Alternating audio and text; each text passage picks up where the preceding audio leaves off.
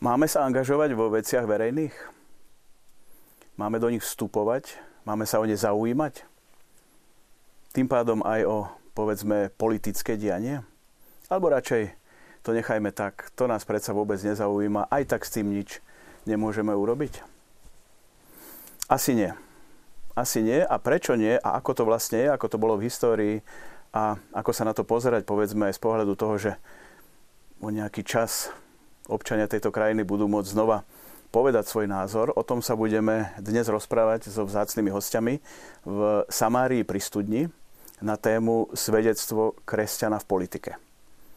Som veľmi rád, že pozvanie prijal monsignor Stanislav Zvolenský, arcibiskup metropolita. Dobrý večer. Dobrý večer. Takisto Pavol Kosej, podpredseda Fóra kresťanských inštitúcií. Dobrý večer. Rovnako Eduard Filo, ktorý má za sebou viaceré iniciatívy práve týkajúce sa našej témy. Príjemný dobrý večer.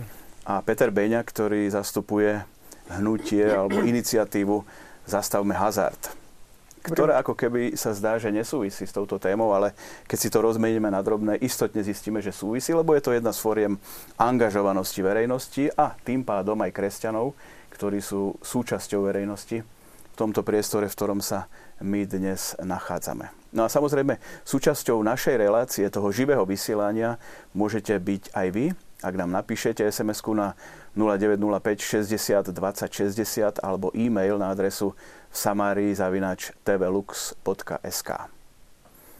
Tak skúsme sa na to pozrieť, najmä z pohľadu tých slov, ktoré som použil na úvod, ako to je s tým angažovaním, najmä kresťanov vo veciach verejných, politike. Je to možné? Malo by to byť možné? Je to dokonca nutné? Otec arcibiskup. Myslím, že na všetky vaše otázky sa dá odpovedať áno. Je to možné, je to aj potrebné a je to veľká výzva pre každého kresťana, aby podľa svojich možností vplýval aj na život spoločnosti. Na ten život spoločnosti vplývame, či chceme, či nechceme, ale aj v prípadoch, keď to môžeme robiť tak uvedomele a s istým aj dobrým úmyslom, tak môže byť to vplývanie na život spoločnosti veľmi užitočné. Takže odpoveď je kladná. Pán Kosej, vy zastupujete fórum, ktoré zasa zastupuje množstvo kresťanských inštitúcií. Tam ako hodnotíte tú situáciu, povedzme aj na Slovensku? Je záujem verejnosti o tieto otázky dostatočný? No, myslím si, že tá realita e, politickej scény ukazuje, že tá angažovanosť kresťanov nie je optimálna, by som povedal. E, nie je dostatočná. Hoci dneska vidíme, že v, vo viacerých stranách, teda e, niekde zásadovo programovo a niekde aspoň cez teda osoby sú prítomní kresťania, ktorí teda explicitne hovoria, že v tomto zmysle vstupujú do tejto verejnej sféry. Asi budeme hovoriť o tejto knižke, ktorá teda minulý týždeň bola teda verejnená, ako teda de facto vydaná. A jedným slovom by som zhrnul, akože, ako otec arcibiskup potvrdil, angažovanosť áno. Proste to je veľká úloha všetkých kresťanov tak aktívne, v zmysle teda, aby šli ako politici do politiky, ale aj pasívne, teda voliť, ale aj, myslím, pre kresťanov osobitne platí, platí povinnosť modliť sa za kresťanov. Teda, pardon, za kresťanských politikov, ale za všetkých politikov. A dovolím si ešte tak odľahčenie trošku um, jednu, jednu takú vec vyjadriť. Totiž mnoho ľudí, a priznám sa, že častokrát v tom aj kresťanskom prostredí sa s tým stretávam, mnoho ľudí tvrdí, že politika je rozbitá, proste tie strany nie sú ideálne, ako jednoducho sú kritickí a preto e, nechcú ísť do politiky. E, na hostinách sa niekedy tak s nadľahčením povie, že nie je žiadne umenie jesť, keď je niekto hladný. Hej, ako trošku to naozaj tak nasval odľahčujem. To znamená ísť do politiky, ísť do strany, ktorá je ideálna, kde sú všetci proste počuť predsedom až po posledného ideálni, ktorí dokonale všetko naplňajú, tak to by nemal problém. Ale kresťania sú na to, aby išli do, do prostredí, ktoré sú náročné, ktoré treba posilniť, prehlbiť. A práve toto je, myslím, úloha, ktorú aj dnešný, dnešná doba stavia pred kresťanom. Áno, publikácia, aby sme povedali presne, sa volá Kresťan a politika. A sú to súhrny odborných textov, ktoré sa tejto téme venujú, najmä z prostredia Pápežskej rady pre laikov, a teda Vatikánu, a teda overené osvedčené texty, ktoré istotne idú v rovnakom smere, ako sme sa zatiaľ začali rozprávať. Pán Filo, nech sa páči. A pre mňa tá otázka, ktorú ste dali na začiatok, že či sa má kresťan zaujímať o politiku, tak výrok pápeža Františka, ktorý mňa prinútil naozaj rozmýšľať o politike, o veciach verejných, o spoločnosti, keď sme sa zaujímali v rámci projektu Kresťana v politike, tak sme prišli k tomu, že pápež povedal úplne tak veľmi jednoducho a otvorene, že kresťan sa má miešať do politiky. A že pre kresťana katolíka je povinnosťou angažovať sa v politike. A, a to môže byť viacerými spôsobmi. Jeden z tých spôsobov je prizvoliť, jeden z tých spôsobov je poznať možno svojich a, komunálnych poslancov, ale aj kandidátov, ktorí kandidujú na, do parlamentných volieb. A, a myslím si, že toto je práve to, že, že miešať sa, že, že byť kvásom, že, že vstúpiť do vecí verejných ako kresťania s hodnotami a byť tam živým svedectvom. Že pre mňa je toto jednoznačnou takou jednoduchou odpovedou, že áno, kresťan sa má, dokonca má povinnosť a zaujímať o politiku a veci verejné. Pán Beňa, vy zastupujete práve jednu takúto aktivitu, ktorá dokazuje, že kresťania majú záujem o dianie a chcú niečo dokázať, možno zmeniť. Um, áno, v rámci iniciatívy Zastavme hazard, ktorá vlastne najprv vznikla ako... Najprv by som povedal, že tie počiatky tej iniciatívy sú už niekde dva roky dozadu, kde už proste boli kresťania, ktorí sa modlili a možno aj mnohí ľudia, ktorí nie sú kresťania, ale proste vnímajú to svoje okolie a vnímali, že mnoho rodín tu trpí a že treba niečo urobiť a sú takí citliví, povedal by som, že je to taká citlivosť pre iných a potreby iných a tí ľudia vnímali, že nemôžeme len tak nečine sa pozerať na to, čo sa tu deje. A nejak to Pán Boh proste v tých srdciach tak, tak nechal kvasiť a proste prekvasil to tak, že tí ľudia pocitili, že áno, je dobré, že modlíme sa, ale že musíme byť pripravení aj na to, že on nás povolá k tomu, aby sme niečo konkrétne urobili. Že tá odpoveď na to naše volanie k Bohu môže byť to, že on zavolá k nám, že a poď, teraz si vyberám teba a poď, ty budeš môjim nástrojom, ktorý niečo urobí. A toto vlastne sa snažíme aj nejakým takým spôsobom ukázať tým ľuďom, že akože téma hazardu, mnohí by najprv ešte povedali pred rokom dvoma, že však to, koho to tu trápi, hej. Ale dnes vnímame, že naozaj, keď vyjdeme na ulicu, no stretáme, dve, stačí dve hodiny sa postaviť na ulicu, stretávame príbehy rodiny, matky, ktoré proste deti hrajú, manželky mužov, ktorí hrajú a sedia v herni alebo majú dl- dlhy, hej, celá rodina na celý život vlastne. A toto my stretávame na tej ulici a vnímame, že tých ľudí to trápi a sme veľmi radi, že tí ľudia začínajú vnímať, že keď každý priložíme máličko, naozaj stačí jeden deň, máličko pár hodín pridať k ruku dielu, ale keď to robíme viacerí súčasne, tak môžeme dosiahnuť efekt, ktorý ľudskými sílami sa nedá spraviť. Áno, ďakujem za prvé kolo. Ja by som len pripomenul, že v tejto relácii chceme hovoriť o, povedal by som, skúsenostiach, o teoretických východiskách.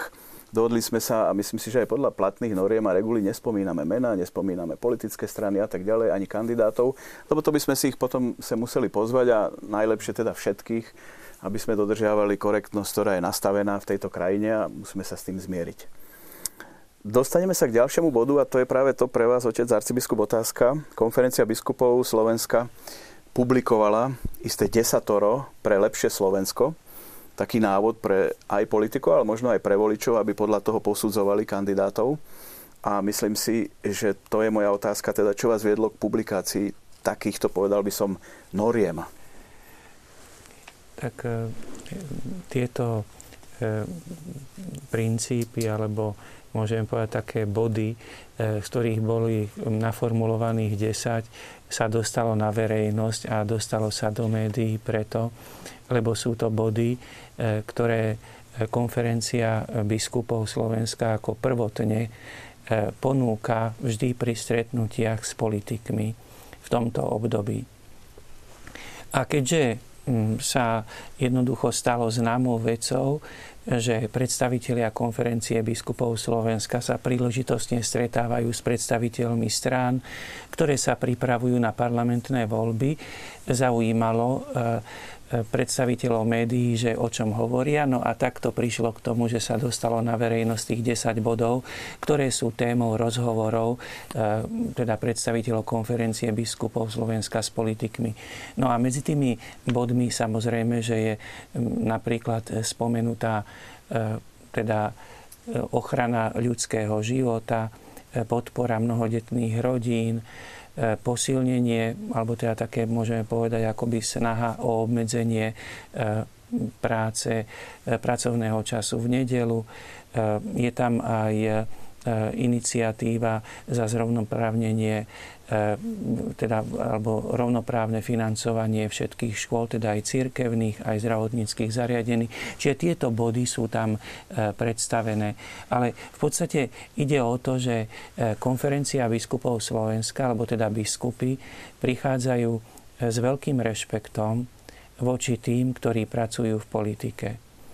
Ja by som aj ako prvú vec, možno ešte predtým, než by som hovoril o týchto konkrétnych bodoch, by som chcel povedať, že e, treba mať veľký rešpekt voči tým našim bratom a sestrám, e, ktorí pôsobia v politike. A treba im za to ďakovať, lebo je to e, veľmi náročná úloha. A ten ideál pre nás pozeráme, že byť v politike znamená najsprávnejšie chápanie služby. Je to teda služba v politike. A najlepšie by bolo, aby teda všetci sa nadchli týmto ideálom služby. No a potom samozrejme, že pre nás, z nášho pohľadu veriacich ľudí je, že aby túto službu uskutočňovali aj s pohľadom viery. Tak toto je taký náš, môžeme povedať, ideál. A preto aj sa príležitostne stretávame s politikmi, aby sme ich pozývali aj cez tieto podnety, aj cez týchto desať bodov napríklad teraz, aby tento ideál uskutočňovali v aktuálnom politickom prostredí. Páni, vy ako zástupcovia tej laickej zložky, ako hodnotíte tento krok? Ja si myslím, že je veľmi dobré poukázať rámec, že keď ukážeme rámec, že dáva to zároveň priestor kreativite a a aktivite vstupovať do týchto vecí. A, ale rámec je niečo, čo naozaj ukazuje, že toto sú naše mantinely, toto, sú, toto je cesta, ktorou chceme ísť a, a, a politici buď môžu zobrať tento rámec, koncept, alebo, alebo majú nejaký svoj, ale ako cirkev myslím si, že je veľmi dobrý krok ukázať, že toto je niečo správne, za čím si stojíme, že čo je ten rámec, ktorým chceme ísť a, a ktorým chceme viesť ľudí. A, a je tu priestor pre politikov, ktorí ho môžu prevziať alebo vstúpiť a ísť v rámci tohto, tohto rámca. Pán Kosej? No, nie je úlohou cirkvi priamo vstupovať do politického boja.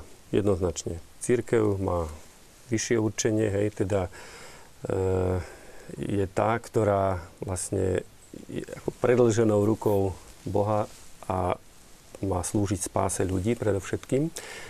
Ale samozrejme, že to znamená, má pomáhať k tomu, aby život človeka na Zemi bol usporiadaný, aby, aby proste mal hlavne ten konečný cieľ, hej, teda večnosti.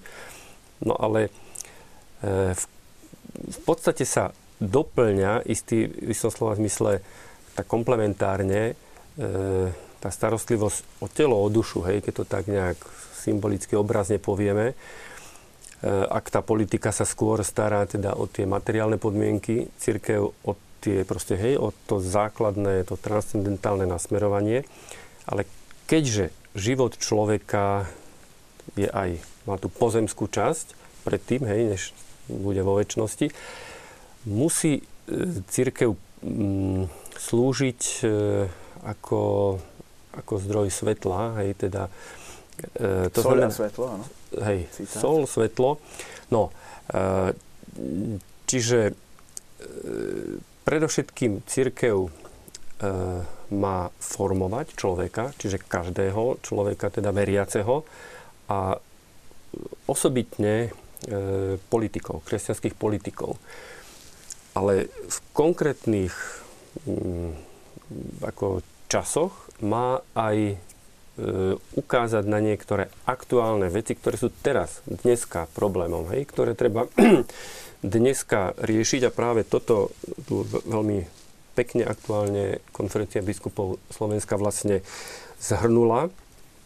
Hoci viem si preto ešte nejaké ďalšie body, ale proste toto je takých desať základných bodov, ktoré naozaj zahrnú tú rodinu, pro-life politiku, Uh, utečencov, sociálne, zdravotnícke problémy a no proste celý okruh vecí. Takže myslím si, že je to dobrá pomôcka aj pre ľudí, voličov, aby sa pozreli, ktoré strany, akým spôsobom tieto, tieto priority naplňajú. Hej, aby to nebolo aj, aj, aj, aj, ale proste naozaj, či, či toto, čo biskupy považujú za podstatné, či tie strany vo svojich programoch a cez svojich ľudí naplňajú. Ďakujem pekne. Je tam aj ochrana životného prostredia, napríklad ako z pohľadu aj tých najnovších vyjadrení svätého Otca. Myslím si, že veľmi aktuálny bod. Nech sa páči váš ohlas.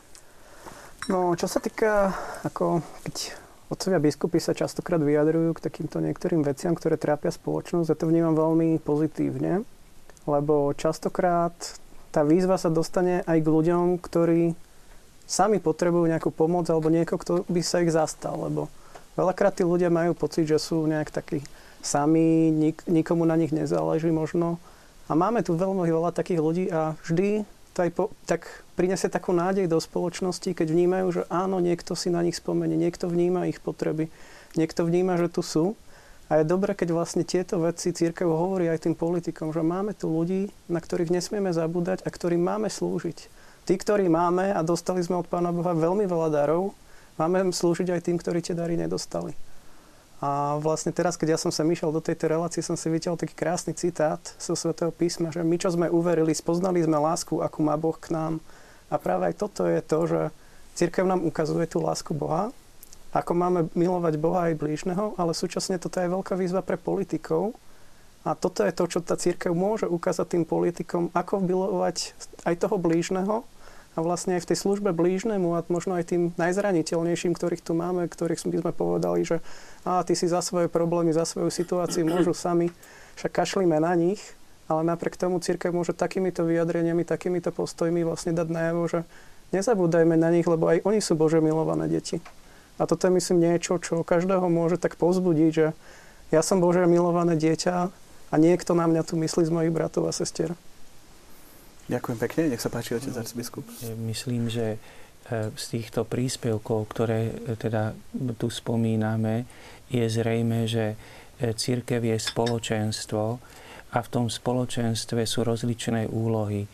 My všetci sme spoločne cirkev, ale povedzme kňazi, biskup kňazi, biskupy kňazi majú, slúžia v tej oblasti posväcovania. Ale v tej oblasti spravovania pozemských vecí sú naši bratia a sestry, ktorí pracujú, môžeme povedať, vo verejnom živote. Či v tej komunálnej politike, alebo aj v tej parlamentnej politike, alebo v tej veľkej politike. Jednoducho, všetci sme v cirkvi, všetci chceme žiť ako kresťania na svojom mieste a vzájomne si musíme pomáhať. A preto aj je zvlášť teda tí, ktorí príjmu úlohu v tom verejnom živote, aj v tej komunálnej politike, alebo teda kandidujú do parlamentu. Naozaj, že treba im pomáhať, aby mohli správne ako kresťania v tomto priestore sa pohybovať. Áno, ďakujem pekne. Ja si dovolím vás vyzvať, vážení diváci, aby ste nám napísali, ak si niečo na túto tému myslíte, alebo by ste nám chceli povedať, už sme spomínali tie kontaktné údaje, ktoré teraz vidíte v grafickom znázornení, es em esku na nula deväť nula päť šesťdesiat dvadsať šesťdesiat alebo e-mail na vsamarii zavináč tv lux bodka es ká. My sa ešte vrátime ku knihe Kresťan a politika a ja si teraz dovolím poprosiť režiu o príspevok z prezentácie tejto knihy. Publikácia vznikla na podnet dvadsiateho štvrtého zasadnutia Pápežskej rady pre laikov a nesie podtitul Kristovi svedkovia v politickom svete. A možno také najinšpiratívnejšie bolo aj to, že sa tohto, tohto zasadnutia zúčastnili politici, ktorí dlhé roky pôsobili v reálnej politike, či už na komunálnej úrovni alebo na najvyššej úrovni, a dali tam také svoje autentické svedectvo, aj, aj tú svoju skúsenosť z tých nejakých zápasov svedomia. Politický priestor je nevyhnutný priestor pre život tu na zemi a kresťania musia byť prítomní v politike.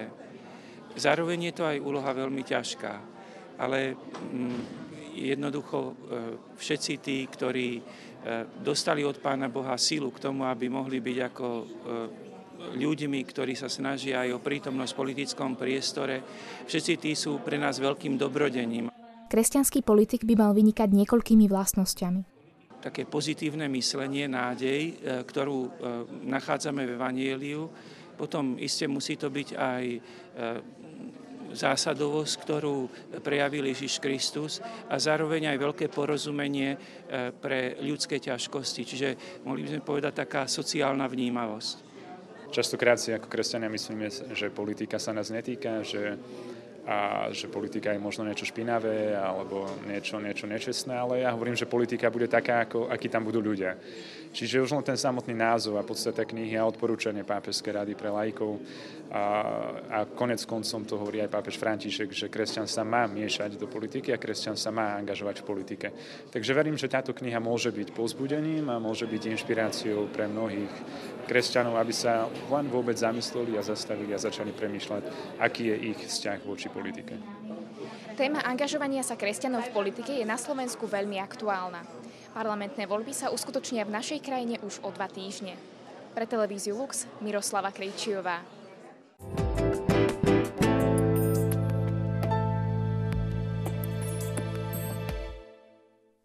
Áno, ako sme počuli v príspevku, téma angažovania sa kresťanov v politike je veľmi aktuálna v súčasnosti na Slovensku. Aj preto, že sa blížia parlamentné voľby, ale aj preto, že je množstvo iných aktivít, iniciatív za posledné obdobie, ktoré sme zaznamenali, najmä teda v boji o práva rodín, tých klasických, ktoré v ponímaní nás, čo tu sedíme, a verím, že aj väčšiny divákov televízie Lux sú jasné a evidentné, ale sú snahy a hnutia, ktoré možno by tieto veci chceli zmeniť. Ale to nie je téma našej dnešnej relácie.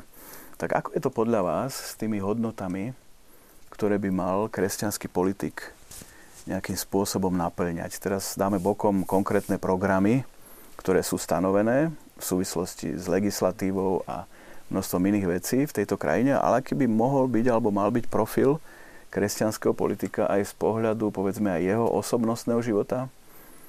Ako to je? Možno aj my by sme sa za kresťanov mali modliť, ktorí sú v politike, a tak im dodávať energiu, ale mo- mali by sa modliť možno aj oni a dbať na svoj duchovný život, alebo to už vstupujem do ich súkromia? To by nemala byť téma na verejnosti? Nech sa páči. Skúste zareagovať na to, čo som pustil do priestoru, tak povediac. Tak ja môžem Nech sa páči. Skúsiť, že ak, ako by som začal tým, že vrátim sa k základnému, že najdôležitejšou alebo prvou vlastnosťou, ktorú ľudia na politikovi vnímajú, je jeho ochota poslúžiť, jeho ochota pomáhať. Myslím, že ľudia, keď pozorujú politikov, snažia sa vnímať, že koľko mi tento politik alebo táto politická strana chce pomôcť. A myslím, že aby niekto mohol pomáhať, potrebuje na to veľa duchovnej síly. A preto už potom by sme mohli v podstate hovoriť o tom, ako získať tú duchovnú sílu, aby som mohol pomáhať. Mne sa vidí tak zjednodušene, že politika je o, o miere pomáhať iným. Nie je to len, ako by som povedal, len o miere, že pomáham tým, ktorí sú v núdzi. Lebo ja musím aj pomáhať vlastne, aby aj tí ľudia, ktorí nie sú v nejakej krajnej núdzi, ale aby mohli pokojne žiť, aby si mohli založiť rodinu, aby mali bývanie, aby mohli v pokoji vychovávať deti. A k tomuto vlastne politici pomáhajú spolu, aby sa toto v spoločnosti dalo uskutočňovať. Na to, že aby mali na to dostatok duchovnej sily a aby odolali všetkým reálnym nebezpečenstvám a pokušeniam, lebo samozrejme prirodzene to, čo všetkých a prečo sa aj politiky obávajú, je nebezpečenstvo, že človek podľahne vlastnému sebectvu a že svoju službu premení službu, na službu sebe, nie na službu iným v politike. Toto je reálne nebezpečenstvo, ktoré v politike je prítomné. A na to, aby človek takto nepodľahol v politike, potrebuje veľa duchovnej síly. A to už by bolo potom o duchovnom živote politika. Ja sa väčšinou, alebo teda myslím, že vždy rozhodujem možno aj v spolupráci na projektoch, alebo keď idem vyberať ľudí do tímov práve na týchto projektoch, ktoré možno mám na starosť, ale riadím sa týmto princípom aj pri voľbách. A, a je to o dvoch množinách. O množine charakteru a množine odbornosti. Čiže ja si, ja pozerám na človeka a, alebo teda keď si ho vyberám, keď mu idem odozdať ten hlas a, a delegovať tú autoritu na správanie tejto krajiny, že či má charakter a či má odbornosť. Charakter je množina nejakých vlastností a teda samozrejme pre mňa je ten základ, že, že ten charakter jeho by mal byť formovaný kresťanskými hodnotami, čiže nejaký kresťanský charakter. Ale to mi zabezpečuje to, že ten človek, keď vstúpi, ako ste otec arcibiskup hovorili, do politiky, a tak sa tak ťažko to s ním zahybe, keď prídu možno nejaké nástrahy, nejaké pokušenia práve a do korupcie a mnohých týchto ďalších vecí. Čiže charakter je ten rámec, ktorý, a, o ktorý sa môže on oprieť a na ktorý sa ja môžem spoľahnúť, že ten človek je naozaj správnym človekom na tom danom mieste. A to, čo častokrát možno chýba pri tej motivácii byť len dobrým alebo robiť len dobré veci, tak je tá druhá množina odbornosť, že ten fokus, to zameranie na niečo, čo chcem do- zmeniť, že som v tom dobrý, som v tom doma, mám v tom znalosti a práve na tom charaktere to postavím to, že idem niečo zmeniť profesionálnym spôsobom, rozumiem sa tomu. Čiže toto je, tieto dve množiny, čím viac sa prelievajú, tak tým viac mne to vytvára dôveryhodnosť a, a spolupracujem alebo volím takéhoto človeka. Pán Kosej? Spomeniem jeden citát Benedikta šestnásteho, ktorý hovorí, že podstatné u kresťanského politika je morálna integrita a odvaha. Čiže odvaha byť, proti, byť znamením, ktorému budú protirečiť. Ako v dnešnom svete, e, kedy kresťanské hodnoty sú častokrát veľmi spochybňované a nastupuje tu individualizmus, relativizmus, sekularizmus, tak e, tvrdiť, e, že treba prirodzená rodina je stále to najlepšie pre človeka a pre spoločnosť, e, si naozaj vyžaduje niekedy značnú dávku odvahy a celkom rozumné veci niekedy jednoducho sú, sú spochybňované. E, Ja by som ešte povedal ku téme, teda kresťanská politika, že si vyžaduje isté, poviem, povolanie. Totiž, ako aj tu na kolega Edo spomenul, v tom politickom živote sú na politika obrovské nároky, obrovské pokušenia. Ja si trúfam povedať, trošku sa motám okolo politiky a poznám politikou, že to je najťažšia rehoľa. Hej, tak trošku, trošku provokatívne to poviem. No, e, iste, s veľkou úctou rehole sú skvelá vec, ale teda chcem tým povedať, že naozaj tie pokušenia na politikov sú, sú veľmi silné. Hej, pred týždňom sme mali na prvú adventnú nedeľu to pokúšanie Pána Ježiša na púšti a e, vlastne len tak chcem trošku naznačiť, že pokušenie proste k tým materiálnym statkom, hej, určite proste vrcholoví politici e, nie sú málo zarábajúci ľudia, skôr teda dobre zarábajúci ľudia, ale najmä ten fakt tej reálnej moci, hej, teda, že naozaj politik o niečom rozhoduje a v podstate tak dosť spontánne akoby ho to vyčleňuje, že ja nie som bežný človek, proste. Čiže tá... Ako keby stráca pokoru? No, ako podľa mňa celkom prirodzene ho to vedie k tomu, a, ako teda, ako tú pokoru mimoriadne skúša. A myslím si, že tajomstvo dobrého kresťanského politika je napriek tomu, že je dobrým politikom a proste zostať skutočne pokorným, to znamená rozumieť stále ľuďom. To je to, čo otec arcibiskup na začiatku povedal. Čiže naozaj slúžiť ľuďom a mať ich, mať ich rád. V podstate o, o, o toto ide. Ako v celom kresťanskom živote a aj teda v tom živote politika.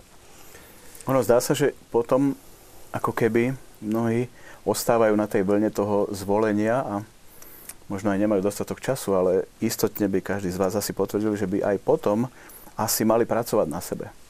Aj čo sa týka duchovnej stránky svojho života, ale aj tej profesionálnej. Lebo neviem, že či je priateľné, ak by sme teda u niekoho, ako ste to vyspomínali, tie dve množiny, tú jednu množinu prijali, že je fajn, ale na druhej strane možno vyjadrovanie, možno gramatika, možno neznalosť cudzích jazykov. Ja neviem, to všetko, čo dotvára, povedal by som, osobnosť politika ako keby chýbala, že asi sa to nedá úplne oddeliť, že niekto je dobrý v tom a to druhé teda tam chýba. Áno, ja s tým súhlasím. Myslím, že človek má priestor na celý život rásť, učiť sa aj byť lepší stále v tej možno nejakej svoje, svojom zameraní odbornosti. Ešte čo mne napadlo, a možno práve zo skúsenosti toho svedectva, že nám sa v Trenčine podarilo dostať piatim z farností do komunálnej politiky. Ale to, čo považujeme za najväčšiu výhodu, je to, že za nami stojí komunita. A modlitebné spoločenstvo, z ktorého vychádzame každý jeden z nás, či už je to mládežnícke alebo manželácké, ale aj farnosť ako komunita. A, a tu sa stáva to, že už nie som vykazateľný možno len sám pred sebou alebo pred kolegami z nejakej strany, teda my sme není úplne tam zo strany, ale že zrazu do môjho života vidia stovky farníkov a to, ako správujem, alebo ako som verný alebo transparentný v tom svojom povolaní. Čiže sa zrazu otváram a je to pre mňa oveľa väčšia zodpovednosť reprezentovať aj týchto ľudí, byť transparentný a, a učiť sa rásť v tom, čo robím. Pán Beňa, vy ste ešte na no, toto nezareagovali, nech sa páči. Politík by mal mať takú vlastnosť, ktorú ja veľmi často mám problém, a to je schopnosť počúvať, lebo keď sa naozaj chce udržať pri tej pokore, musí vnímať aj to, že sú tu iní ľudia s dobrými myšlienkami, s dobrými nápadmi, ktorí častokrát možno majú lepšie nápady ako on, a musí si uvedomiť, že treba spolupracovať a že není tam sám, lebo akože málo ktorý politik je taký, že by ho Pán Boh poslal a že teraz ty budeš túto jediný politik na Slovensku a ty všetko dokážeš. Hej? Proste politik je vždy odsúdený na spoluprácu a je to tak dobré a Pán Boh vie, prečo to tak je. Že musíme sa naučiť spolupracovať, mať jeden druhého v úcte, aj keď niekedy sa možno nezhodneme na určitých riešeniach, ako by sa dalo. Jeden tvrdí áno, druhý nie, že toto riešenie není dobré. Ale na druhej strane je tam naozaj tá do, dobrá vec, že keď sa naozaj počúvame, možno zistíme, že áno, tento ma človek dokáže posunúť niekde inde, ja na druhej strane môžem posunúť jeho. Hej? A tak určitým spôsobom si uvedomujem, že každý má nejaké dary Ducha Svätého a možno aj tie profesionálne skúsenosti, ale vlastne keď sa to sklbí spolu, tak v tej jednote to môže byť naozaj prospešné pre tých ľudí. Áno, skúsme spomenúť nejaké príklady z minulosti, ale možno takej nedávnej, na ktorú by vedeli aj naši diváci pozitívne zareagovať, politikov, kresťanov, ktorí aj v tom svojom pôsobení naozaj vydali pekné svedectvo, o čom vlastne hovoríme dnes. To je naša hlavná téma. Svedectvo kresťana v politike. No, ak môžem teda na toto odpovedať, v histórii naozaj je veľa, veľa svätých ľudí, ktorí proste nejakým spôsobom boli v politike, či Jana Žárku, alebo svätý Tomáš Beket, alebo e, proste mnohí a mnohí. E, aj sa spomína v súvislosti treba s, s založením Európskej únie, hej, teda to, čo dneska e, nazývame Európskou úniou, že tú iniciatívu e, predovšetkým priniesli kresťanskí demokrati, ako Robert Schumann, Alcide di Gasperi, ktorí naozaj boli zapálení autentickí kresťania.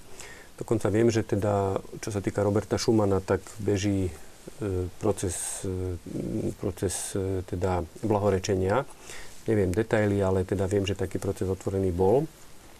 Ja si dovolím, dneska som si tak trošku pozeral, ako na Wikipedii som si pozrel jednu takú pomerne z nedávnych čias, političku z Rakúska. E, volá sa Hildegard, Hildegard Burjan. E, žila tisíc osemsto osemdesiattri až tisíc deväťsto deväťstotridsaťtri. A na jej živote sa im páči, že tak reálne odpovedala na tie problémy svojej doby, ktoré, ktoré videla, s ktorými sa stretávala. Čiže to je úlohou kresťanského a každého politika. Tak len stručne teda k jej, k jej životu. Ona sa narodila ako židovka, vyštudovala literatúru, filozofiu, sociológiu a bola veľmi vzdelaná naozaj. tisícdeväťstoosem dosiahla PhD a v tisícdeväťstosedem, to znamená dvadsaťštyriročná, sa vydala za podnikateľa maďarského pôvodu. Čiže bola to vydatá žena, mala jednu dcéru a teda, že to tehotenstvo mala veľmi ťažké, že proste až ohrozovalo jej život. No a v živote popri svojom manželovi, tomu podnikateľovi, videla mnoho problémov, ktoré ako v tom, v tom prostredí, hej, to bol začiatok vlastne minulého storočia, E, ako chudobní robotníci, ktorí mali ťažké životné podmienky a aj potom ťažké duchovné, hej, podmienky, proste jednoducho bieda alebo tie ťažké sociálne podmienky ubíjajú človeka. Takže ona na to sa snažila reagovať a v roku devätnásť dvanásť založila spoločnosť kresťanských žien pracujúcich doma, hej, čiže proste jednoducho pomáhala tým, ktoré bol mnoho žien vtedy pracovala aj doma. No a v roku devätnásť osemnásť založila Spoločnosť pre sociálnu pomoc. Proste reagovala na to, čo, čo videla. A v devätnásť devätnásť, hej, krátko po prvej svetovej vojne, e, založila dokonca reholnú kongregáciu sestier Caritas Socialis. To je zaujímavé, že ona ako vydatá žena založila e, teda ku reholnú kongregáciu. Detaily neviem, ale je to, je to veľmi zaujímavé. No a táto kongregácia sa dodnes zaoberá službou ženám a deťom v ťažkých podmienkach a osobitne starším a chorým ľuďom, takže urobila istú takú pionierskú prácu v oblasti hospicov. V roku devätnásť osemnásť, teraz k tej politickej činnosti, lebo toto je téma dnešného večera, začína byť činná v kresťansko-sociálnej strane.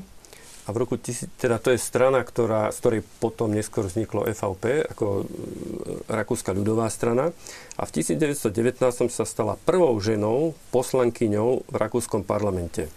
A hlavnými témami boli rovnaká mzda pre mužov a ženy a sociálne zabezpečenie pracujúcich, ako aj sociálna a duchovná starostlivosť o chudobné rodiny. Proste toto vnímala, na toto reagovala. A teda len taký záver, beatifikačný proces inicioval už v roku devätnásť šesťdesiattri pán kardinál König, ktorý bol aj veľmi známy na Slovensku, veľakrát bol na Slovensku. No a úspešne tento proces beatifikácie sa za pápeža Benedikta šestnásteho skončil a bola teda vyhlásená za blahoslavnú v roku dvetisícdvanásť. Takže máme dostatok vynikajúcich príkladov, ktoré dokazujú, že sa to dá. Áno, isté, že sú tu príklady mužov a žien, ktorých aj cirkev, povedzme, oceňuje, že predovšetkým tých z minulosti, keď je to, sú už takí osvedčení, povedzme aj tým titulom blahoslavení alebo svätí. Ale e, myslím, že aj v takej e, ako úcte e, k našej skutočnosti, v ktorej sami nachádzame, e, k tomu, že teraz e, aj táto doba pred Pánom Bohom má nesmierny význam, e, môžeme práve aj my e, s veľkým takou prajnosťou pozerať na našich politikov. Možno týmto aj prekvapím troška ako, že prajnosťou, totiž prijať im, že keď zobrali na seba túto úlohu, aby tú úlohu dobre vykonávali. My sme tu už, aby som sa znova trošička ešte vrátil k tej téme, lebo si uvedomujeme, že je to mimoriadne ťažké. A keď ich aj osobne poznáme, podporiť ich, povzbudiť ich. Potom bola krásna iniciatíva modlitby za všetkých poslancov, ktorí boli v slovenskom parlamente. A myslím, že to bola jedna taká akože duchovná podpora a uvedomili si možno aj ľudia, ktorí sami sa nemodlia, že sa niekto za nich modlí. Čiže toto by som videl ako veľmi dôležitý rozmer, ktorý ako, aby tí, ktorí sú v politike, aby cítili podporu.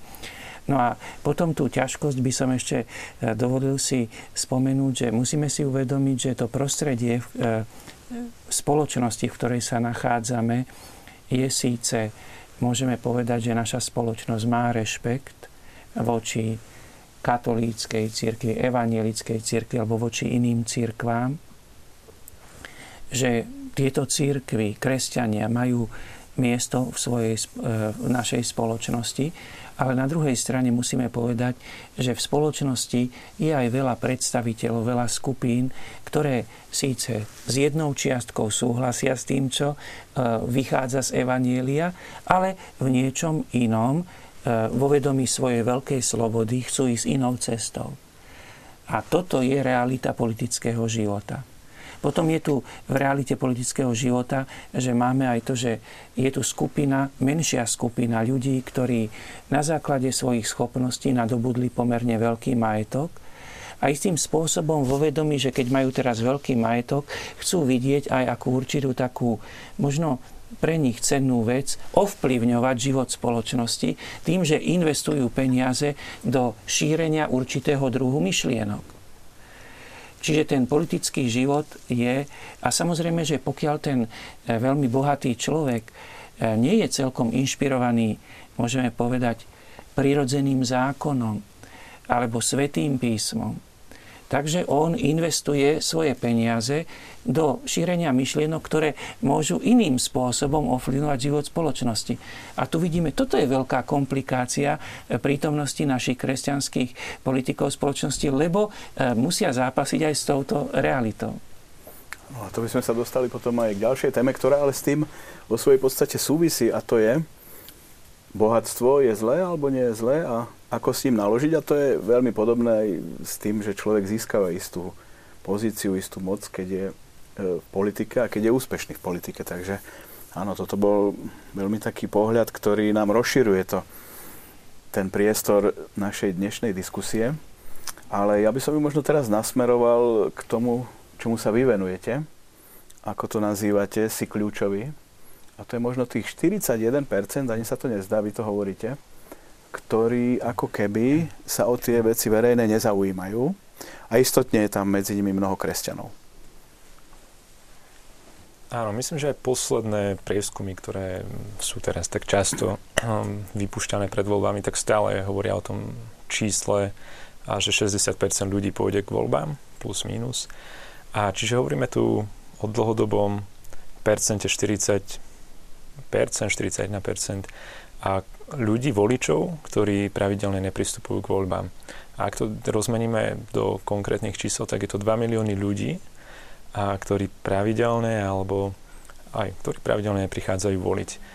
A včera sme mali u nás vo farnosti jednu takú diskusiu a, a prišli sme na to, že dvestopäťdesiat tisíc prvovoličov bude pri týchto parlamentných volieb. Čiže každý rok vychádzajú študenti alebo a, dorastajú, dospievajú mladí ľudia a od osemnástich ich môžu voliť a za posledné štyri roky teda bude môcť voliť nových dvestopäťdesiat tisíc ľudí, čo je obrovská výzva. A ja si myslím, že práve týchto štyridsaťjeden percent, čiže práve nevoliči rozhodujú o tom, ako bude vyzerať vláda, lebo prenechajú voličom, teda tým, ktorí prichádzajú hlas, teda komu dajú tým politikom, ale týchto štyridsaťjeden percent ľahostajnosti alebo možno už také beznádeje alebo nevedomosti, nezáujmu rozhoduje o tom, ako to v konečnom dôsledku bude vyzerať. A my chceme v rámci tej našej iniciatívy Si kľúčovi dať dôraz tým, že pracujeme mladí, s mladými ľuďmi. Chceme zaujať mladých ľudí. V rámci tej kampane sme rôznymi spôsobmi chceli zaujať, že aké je to možno zarážajúce alebo až smiešne, keď vyzerajú veci na polovicu. A chceli sme im ukázať, že práve aj demokracia, keď je len na polovicu, alebo parlamentné voľby, keď je len na polovicu, že len polovica voličov príde voliť, tak je to zlé. Je to hodné zastavenie a zamyslenie sa. A práve to Si kľúčovi, že ten kľúč, ktorým bol v osemdesiatom deviatom a nejakou tou viditeľnou zmenou, teda ja som tam nebol, ale videl som mnoho obrázkov a veľa som o tom počul, a že ten kľúč bol takou viditeľnou zmenou vtedy režimu, tak chceme ukazovať, že teraz ten kľúč má každý jeden z nás a že každý jeden z nás môže použiť ten kľúč, a, a od, to, od ktorého závisí, že ako bude táto krajina vyzerať. A ten kľúč môže byť práve jeden hlas. Áno, kým sa opýtam otca arcibiskupa, ako to teda je z pohľadu, povedal by som, takého oficiálneho, ešte vy máte istotne skúsenosti s ľuďmi, ktorí zasa možno majú tú apatiu preto v sebe, lebo majú celkom iné problémy. Ak sa zapletú do hazardu a, a ľudia, ktorí proste možno sú na okraji a a bojujú o holú existenciu, no. A asi ich nezaujíma, či budú alebo nebudú voľby. Akože, podľa mňa, akože oni by aj išli voliť, lebo predsa len ten človek akože presedí ho, herní aj jeden, dva, tri dní v kúse, hej, však ako hrá sa non-stop.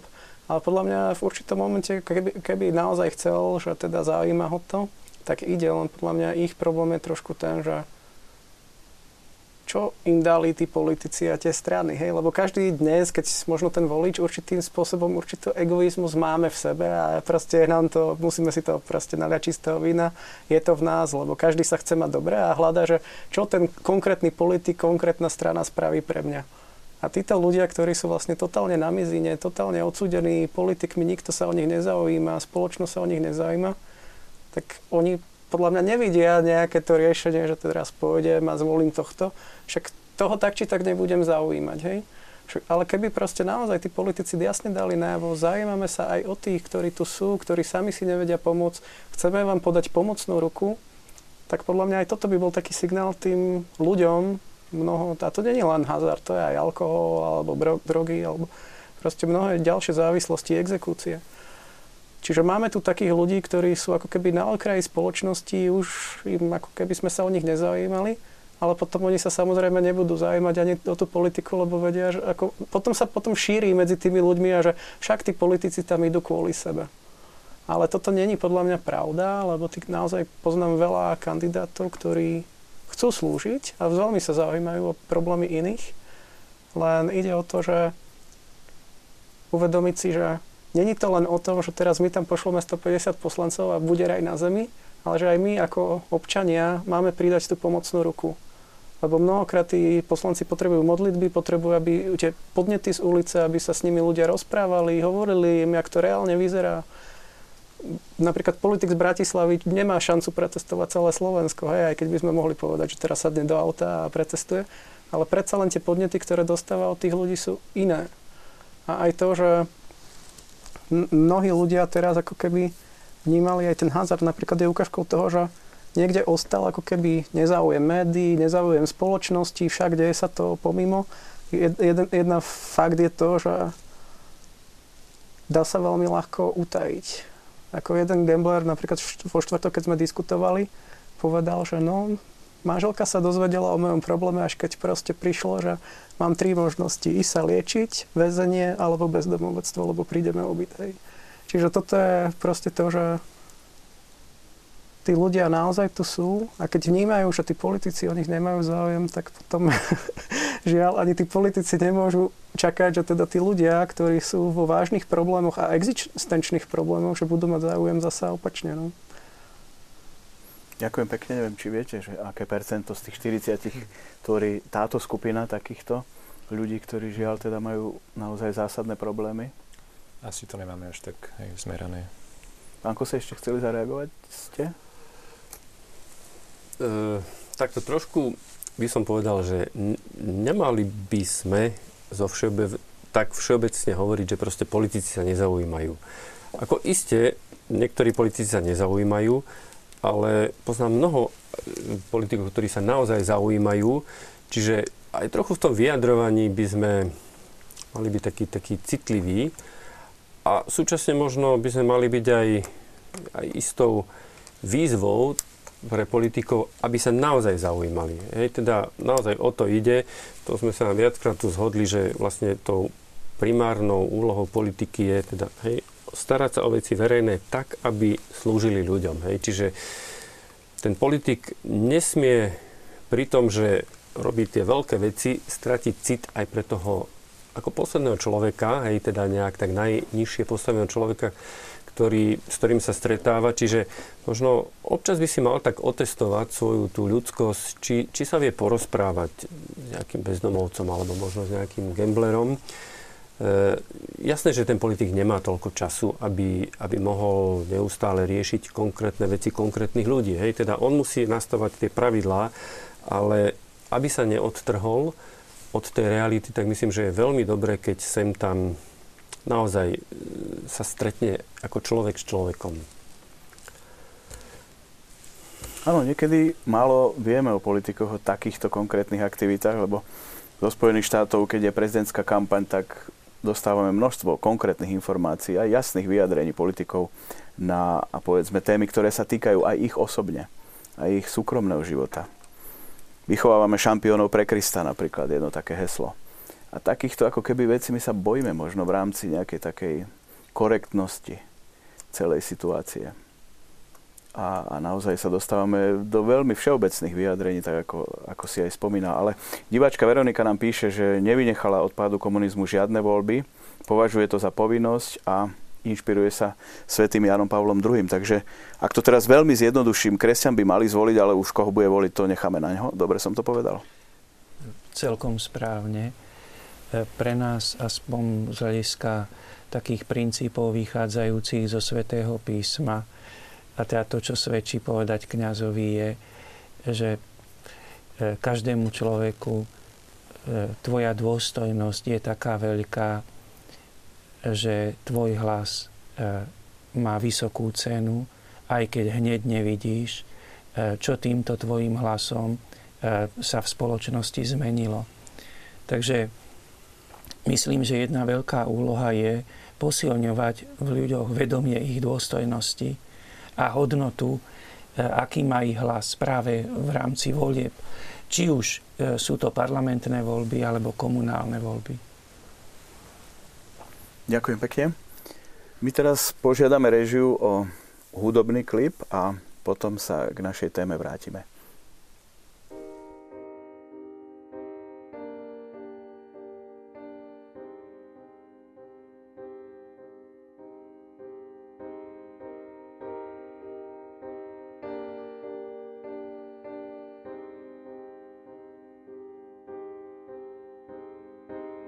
Videl si moju tvár, aj pády, ktoré mám, a ty si neváhal. Nesol si kýž za nás, tvoja krv zahrej náš, taký si kár.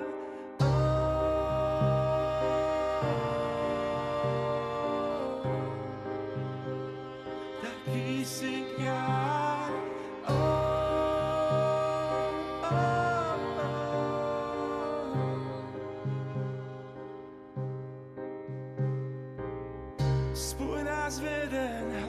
Máš právo konať v nás a ty budeš rásť. Chcem pridať aj svoj hlas k jednote všetkých nás. Nech ty môžeš byť v nás.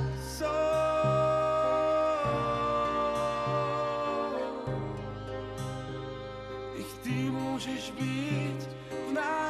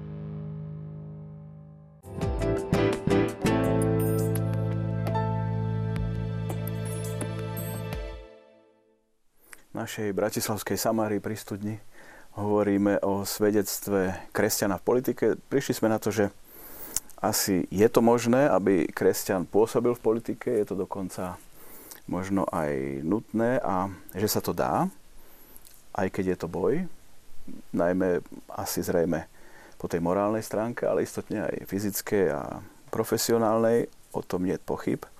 No a divák Stano nám napísal, že my sme tu hovorili o pokore, áno, pre politikov pokora, ale nestačí taká tá prvoplánová a už vôbec nie je nejaká taká hraničná, ale hovorí, že kresťan a politik by sa nemal vyčleňovať, že s niekým vôbec nebude spolupracovať a že sa bude akýmsi spôsobom vyhraňovať, ale na presadenie dobra by mal disponovať vplyvom a ten sa odvíja od komunikovania a sviežosti činov. To sa mi priam básnicky páčilo od diváka Stana.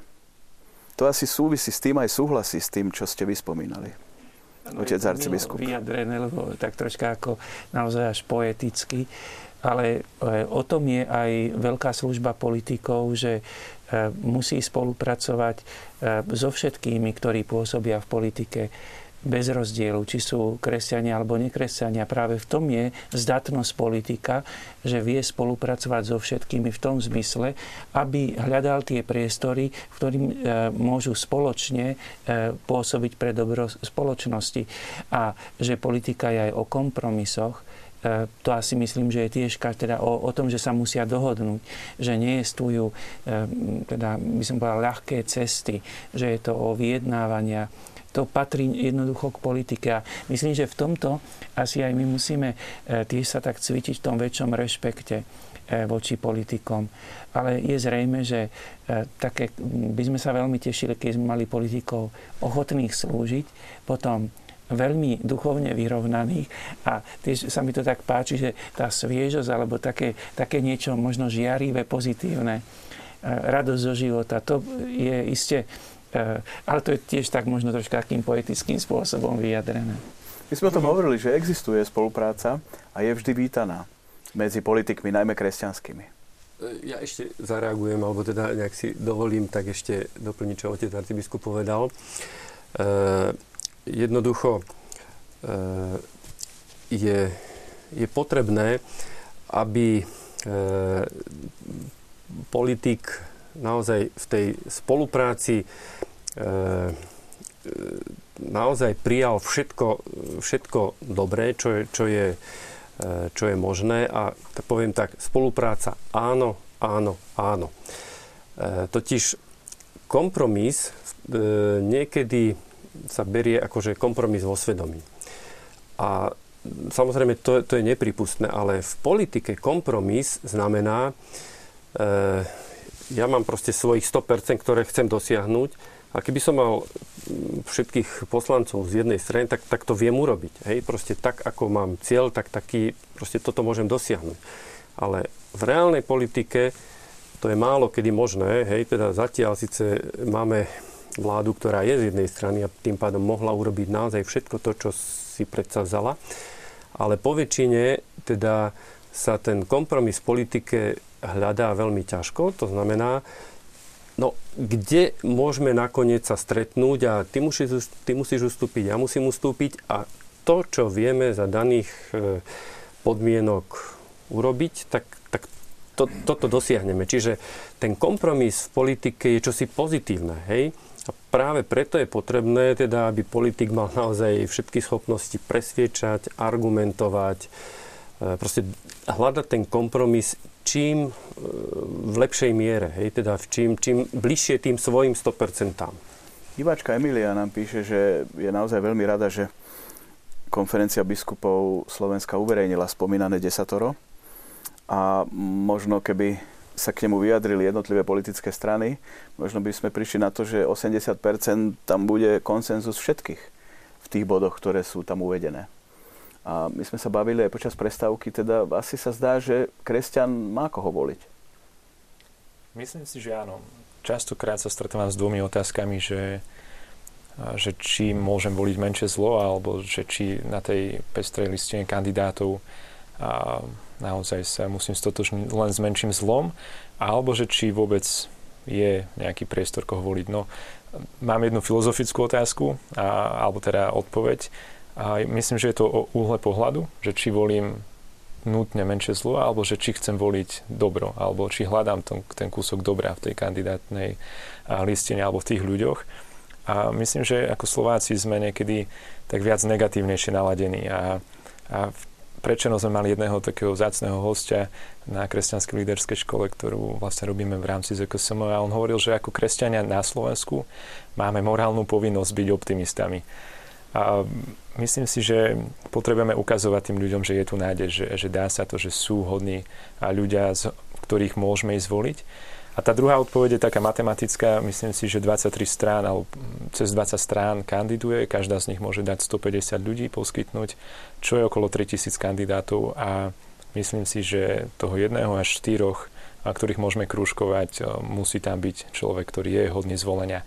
Častokrát je to už potom len o tom, že či chceme si naštudovať tú kandidátku, vyjsť z nejakej zóny komfortu, z nejakej možného pohodlia, lenivosti a, a nájsť toho správneho kandidáta. Verím, že tam je.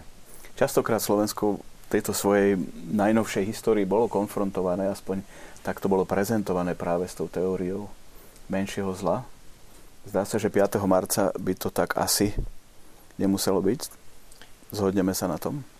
Ale myslím, že je veľmi sympatické a pravdivé, ako bolo spomenuté, tá optika, že možno sme tak troška e, príliš negatívne zameraní, že si všímame, že volíme menšie zlo. E, pozerajme, čo môžeme voliť, čo je dobré na tých politikoch, aké dobré hodnoty, aké dobré, e, môžeme povedať, skutočnosti so sebou môžu priniesť do politiky. Buďme si aj vedomí, že absolútne dobrého politika nenájdeme. Totiž teraz nechce, myslím, že politici sa na mňa neurazia, lebo tak by som, nikto z ľudí nie je absolútne dobrý. Iba Boh je dobrý. A nakoľko, alebo Ježiš Kristus, a nakoľko sa aj ten politik podobá Ježišovi Kristovi, v tej svojej miere je dobrý a krásny a správny. A myslím, že keď len trošička sa niektorý politik svojou charakternosťou a svojou schopnosťou podoba Ježišovi Kristovi, tak vlastne to je to kresťanské v politike. A ten si zaslúži, aby sme ho volili. Prečo dnes ľudia neveria ani kresťanským politikom? A presne diváčka Tatiana píše, pretože nemáme svätých v politike, lebo ich ani asi nemôžeme mať, lebo tie, tie kritériá sú asi nejak inak postavené. Áno, môžeme byť smutní z toho, že nemáme svätých politikov, ale potom by sme aj tak trošička e, mali povedať, že e, priznajme to, že byť svätým v politike je veľmi ťažké, a ak to ne, nevládali tí, ktorí sú tam, e, skôr tak s pokorou to priznajme a pomáhajme im, aby boli o niečo svetejší v tej politike. Alebo prípadne skúsme to sami, vstúpme do tej politiky a zistíme, čo to znamená byť svetým v politike.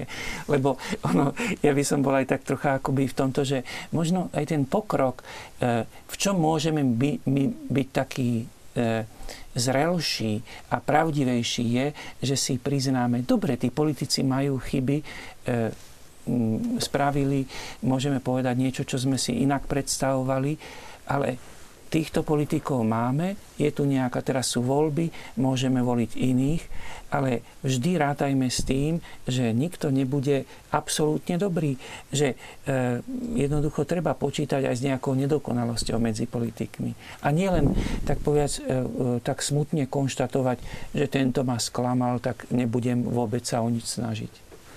Áno, ide aj o, možno to teraz vyznie naivne, čo poviem, ale priznať si chybu.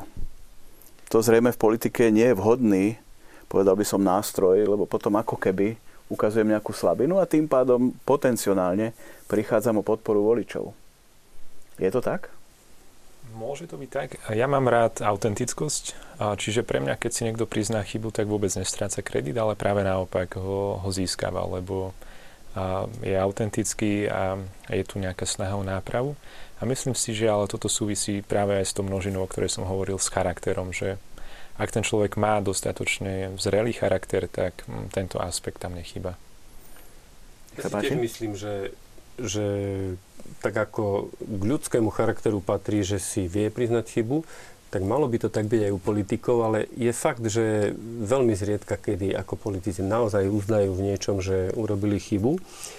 Možno to je aj na ich škodu, ako v tom zmysle, že potom strácajú tú, tú autenticitu. E, dovolím si ešte e, jednu vec tak vyjadriť, že ako otec arcibiskup hovoril, že máme akoby prehnané e, nároky na tých politikov, že žiadnu chybičku im nevieme, nevieme odpustiť. A ja myslím, že my nevieme, čo všetko tí politici naozaj znášajú. Proste aké polena im teda hádžu tí iní z iných politických strán častokrát a dokonca aj vnútri proste sú rôzne, rôzne súťaže proste kto, kto z koho a takže ten život politika je potom naozaj veľmi náročný, musí proste byť up to date, čiže musí vedieť, čo sa deje, spýta sa ho novinár, to, čo sa stalo pred, poviem obrazne, štvrť hodinou, alebo niekedy doslova niečo sa udeje, už musí byť o tom informovaný a tak ďalej a tak ďalej. Takže častokrát by som tak povedal ľuďom, ktorí tak len proste kritizujú, no chod sa tam postaviť a chod to skús, skús to robiť. Ako naozaj na jednej strane nesmieme poľavovať v tej náročnosti, ale súčasne musíme mať otvorenosť. Otvorenosť, proste veľkorysosť, tak, veľkorysosť. Ak môžem ešte chvíľočku, hoci už trošku dlhšie hovorím, ale veľkorysosť je niečo, čo podľa mňa v súčasnej spoločnosti sa veľmi, veľmi vytráca. Totiž v živote nestretávame len ideálnych ľudí, hej, poviem, ako ideálnych kňazov, ideálnych politikov, ideálnych manželov a, a, a ideálne deti. Nie, všetci majú svoje chyby, ale napriek tomu ten kresťanský postoj nám, nám ako káže, aby sme to dobre rozvíjali a to zlé, samozrejme niekedy treba skritizovať primerane, ale stále príjmať toho človeka. Príjmať ho takého, aký je a vtedy e, sa vytvára iná atmosféra. Proste atmosféra takého prijatia, takej rozvíjajúcej e, sa spoločnosti. Ale možno to sú atribúty, ktoré prinesú aj ľudia, možno vašej generácie alebo vašej, do politiky, keď tam vstúpia. Že naozaj možno niekedy, tak ako jedna z diváčiek nám napísala, že niektorí ľudia sú tam veľmi dlho a ako keby nechcú odtiaľ odísť a tak ďalej, že naozaj chce to svieži vánok, svieži vietor, aby možno aj taká nejaká tá stranickosť trošku ustúpila, lebo častokrát vidíme, že v mene teda udržania dobrého mena strany ide všetko bokom. A častokrát istotne politik konfrontovaný môže mať iný názor aj z pohľadu morálneho, že by ho aj vyjadril, ale na druhej strane niečomu hovorí strana. A teraz ako sa s tým vyrovnať, s týmto všetkým? Áno, myslím, že sebareflexia je veľmi dôležitá. A ako jednotlivcov, tak aj strán. A myslím si, že je dobré raz za čas si naozaj tak sadnúť otvorene, pozrieť sa na svoj život, na svoje ovocie, možno práve v tej politike. A to, že či je ešte čas, aby som tam bol. A, a taktiež strana musí mať tú sebareflexiu, že, a, že či nejdeme ako keby len z také stagnácie, alebo len a možno z nejakej bývalej slávy, ale že či máme tú víziu, či máme ten oheň, máme ten drive, máme a to, to jasne tak pomenované, že čo chceme zmeniť a či máme práve na to takých ľudí. A častokrát vidno aj situácie, kde teda na verejnosti je vzťah, povedzme, ľudí z opačných pólov strán nejakým spôsobom prezentovaný, ale možno v súkromí bez problémov medzi sebou komunikujú, lebo musia udržať ako keby tú situáciu, ako ju tí voliči očakávajú, že sú súperi. A toto sú možno také, povedal by som, až schémy, ktoré nová doba a možno noví ľudia v politike by mohli zmeniť.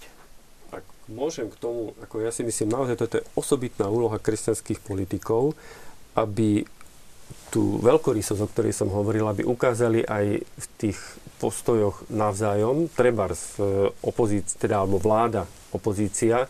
Čiže e, úlohou opozícii je byť ako si strážkyňou tej, tej vlády, proste, aby ona nezneužívala svoje právomoci a hej, eurofondy a tak ďalej a tak ďalej a tak ďalej. Ale súčasne, ak niečo dobré tá vláda urobí, tak to treba podporiť. Proste nie ako vždy a za každých podmienok len a len kritizovať. Čiže naozaj, keď je čo podporiť, tak, tak všetci pri, pri, prikladáme ruku k dielu, k tomu spoločnému dobrému, čo je naozaj to spoločné dobro pre všetkých.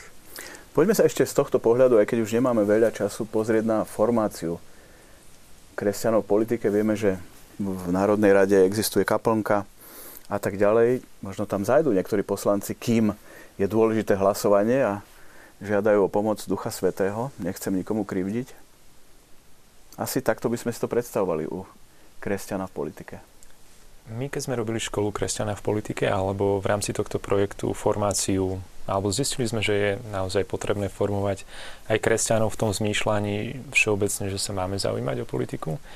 A, ale potom sme robili takú školu osem víkendovú, kde už teda kresťania, ktorí sa chceli nejakým spôsobom angažovať v oblasti politiky alebo spoločnosti, a tak prichádzali na túto nejakú formáciu víkendovú a mali sme tam tri také oblasti nastavené. A prvá oblasť bola, že teda biblické princípy alebo, alebo cirkevné učenie o politike, o veciach verejných. A čiže to je ten základ, to je tá, myslím, že základná línia. A potom druhá bola, že odbornosť, aby naozaj ten človek bol v nejakom, alebo v rôznych oblastiach a odborný a profesionálny, možno so zameraním na nejakú konkrétnu, od ekonomiky, médií, marketingu, a rôzne oblasti. A tretia formácia bola práve v zručnostiach, aby, aby človek sa vedel odprezentovať, aby človek vedel mm, odkomunikovať tú svoju víziu, ten, tie svoje nápady a, a, a celkovo aj to vyjednávanie v politike. Myslím, že politika je umenie a, ako mnohé, mnohé ďalšie umenia a tieto tri atributy sme považovali za veľmi potrebné k formácii kresťanského politika.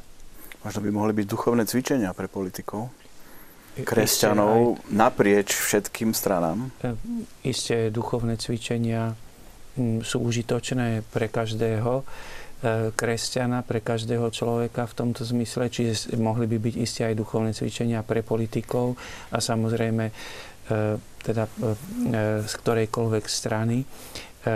Duchovné doprevádzanie politikov je veľmi užitočné, veľmi potrebné, lebo musíme si uvedomiť, že ich záťaž, teda ťarchu, ktorú oni nesú, je veľmi veľká a preto potrebujú aj osobitnú pomoc, osobitnú podporu v duchovnej oblasti. Preto aj všetci kňazi alebo aj laici, ktorí nejakým spôsobom duchovne podopierajú politikov, robia vynikajúcu službu.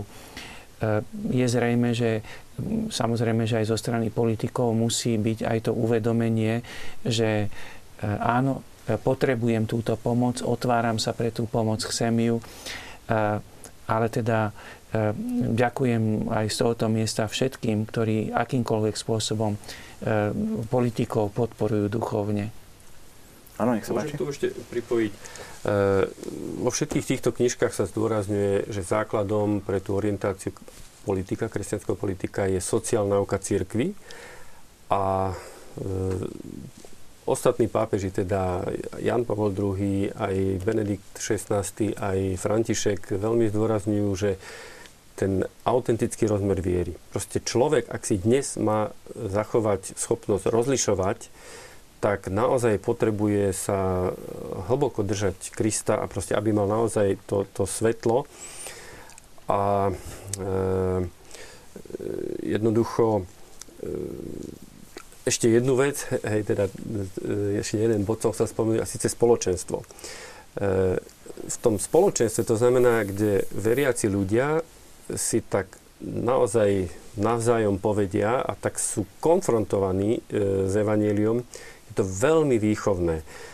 Čiže som presvedčený, že politik, ktorý aj patrí do nejakého spoločenstva, dostane niekedy možno aj trošku nepríjemnú, ale veľmi užitočnú spätnú väzbu, kde on je konfrontovaný s tým evanjeliom, ako ho žije v politike. Hej? Že či nestráca cit pre toho obyčajného človeka, bežného človeka.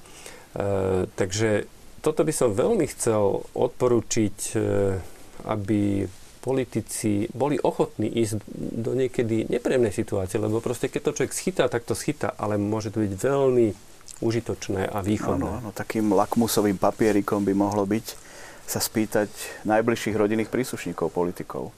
Čo sa v tej rodine udialo, keď, povedzme, manžel, otec v vstúpil do politiky a povedzme je aj úspešný, aké sú vzťahy s manželkou, ako s deťmi a tak ďalej a tak ďalej. Nechcem nikomu vstupovať do svedomia, ale toto by istotne bolo všetko súvisiace s tým a na zváženie. Divák Štefan nám urobil rezumé relácie.